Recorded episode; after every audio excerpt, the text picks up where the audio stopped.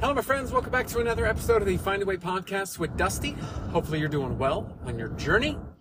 And as we continue the conversation uh, up until the marathon of how the marathon is going and where I'm at, um, I figured this would be a good companion to the day to day documentation of um, what I'm doing and, and, what I'm running and how I'm preparing.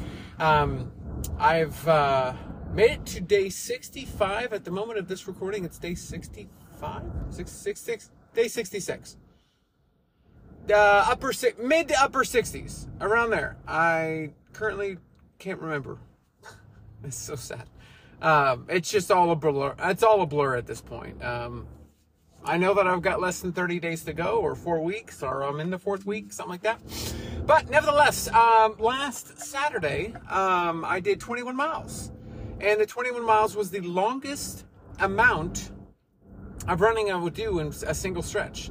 And uh, that one was pretty intense. Um, I didn't realize that Atlanta actually starts their their sunrise is actually like 7:20, 7:30, where uh, since I'm Central Standard Time, mine's about an hour earlier. I don't know how that works, but about 6:30 is when the light gets up. So if I leave the house about 6, there's still there's some daylight where I can go run and do stuff like that.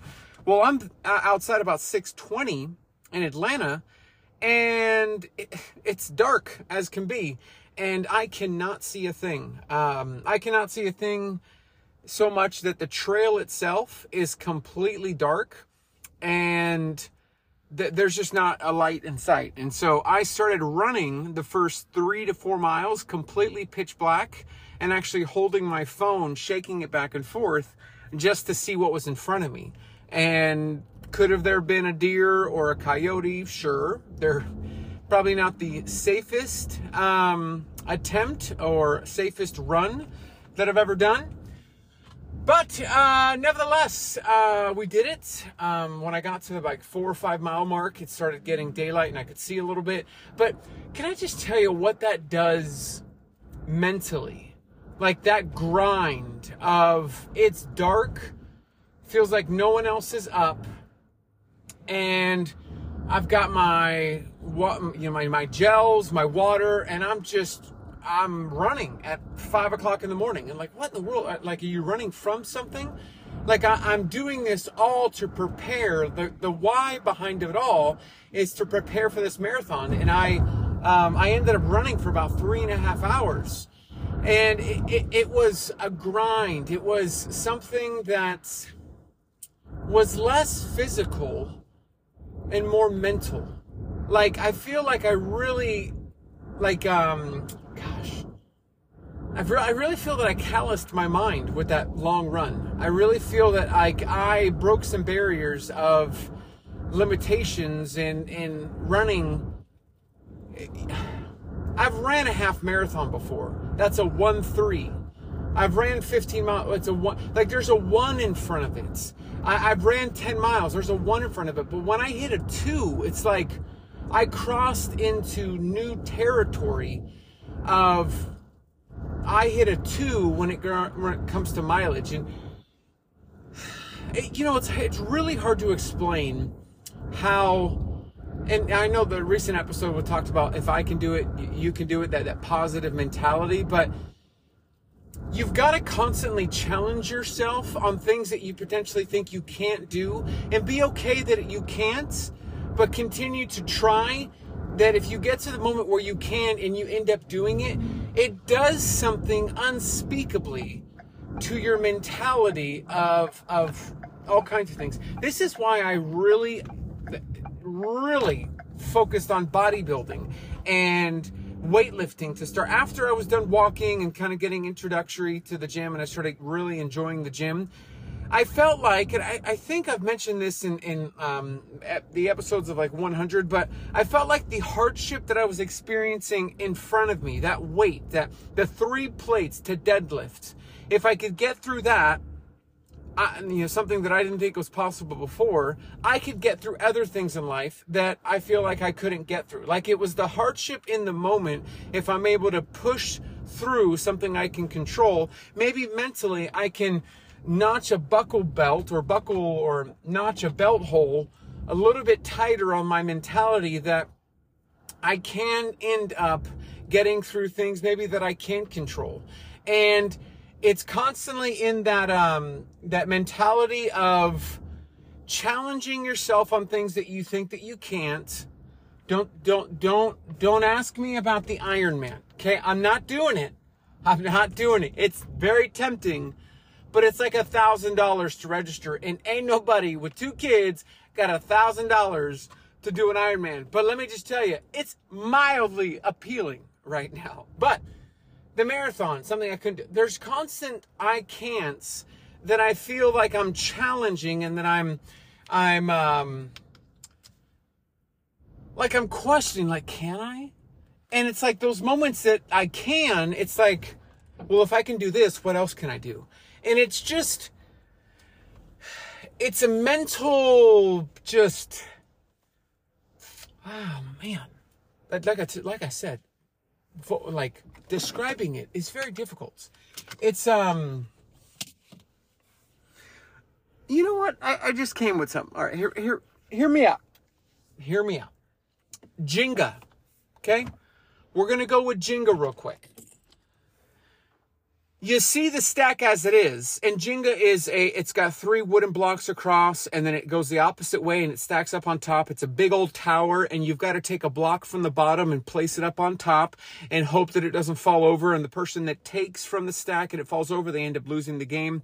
Uh, j-e-n-g-a uh, if you've never heard of jenga uh, if you look that up and how it's played. But let me uh, hopefully paint a picture. So I feel like every time that I get to an impossible moment and I'm able to push through, and it's not like everything's an impossible moment, but something that I find difficult, but I end up pushing through, I feel like I'm taking something, uh, I'm taking a block from a, the bottom of the stack of the Jenga, and I'm like, uh, and I'm putting it on top of the Jenga stack, and I'm just pausing, and I'm just like, and then I get that moment of I did it, and it's almost like this sense of relief that's that that I I I got to a higher point than I thought I couldn't before because it looked like the the stack was against my favor. Like it, it wasn't in my favor. The stack wasn't.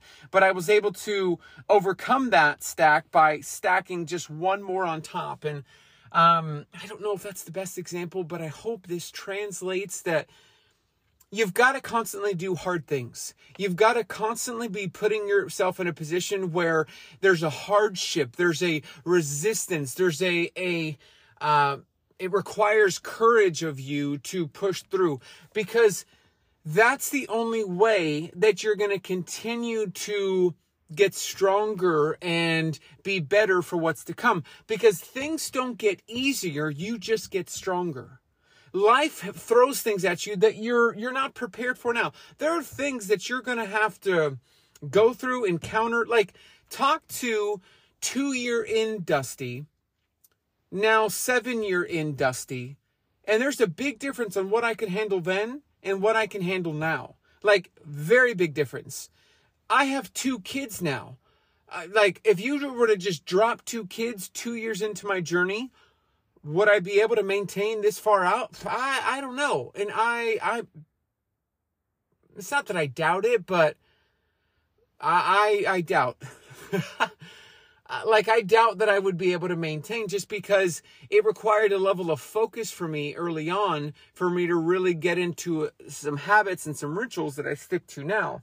It's now thinking 7 years in, I've slowly kind of just like, all right, this is coming my way making some adjustments, making some pivots, moving ahead.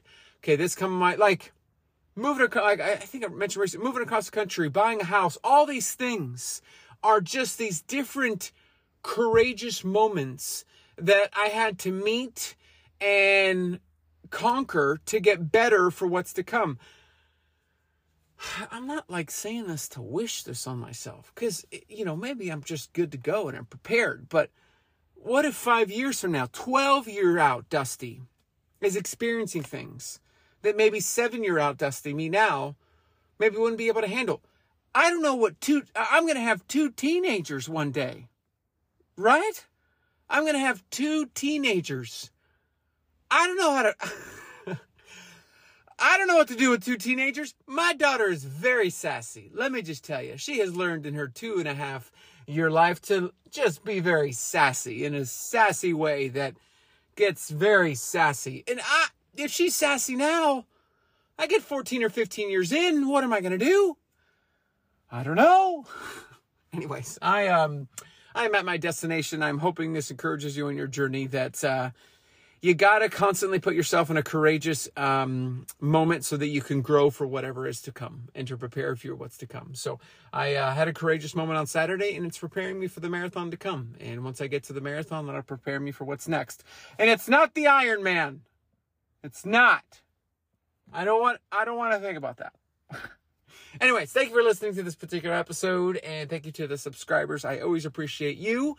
And that's it. That's all. Talk to you on the next episode. Take care.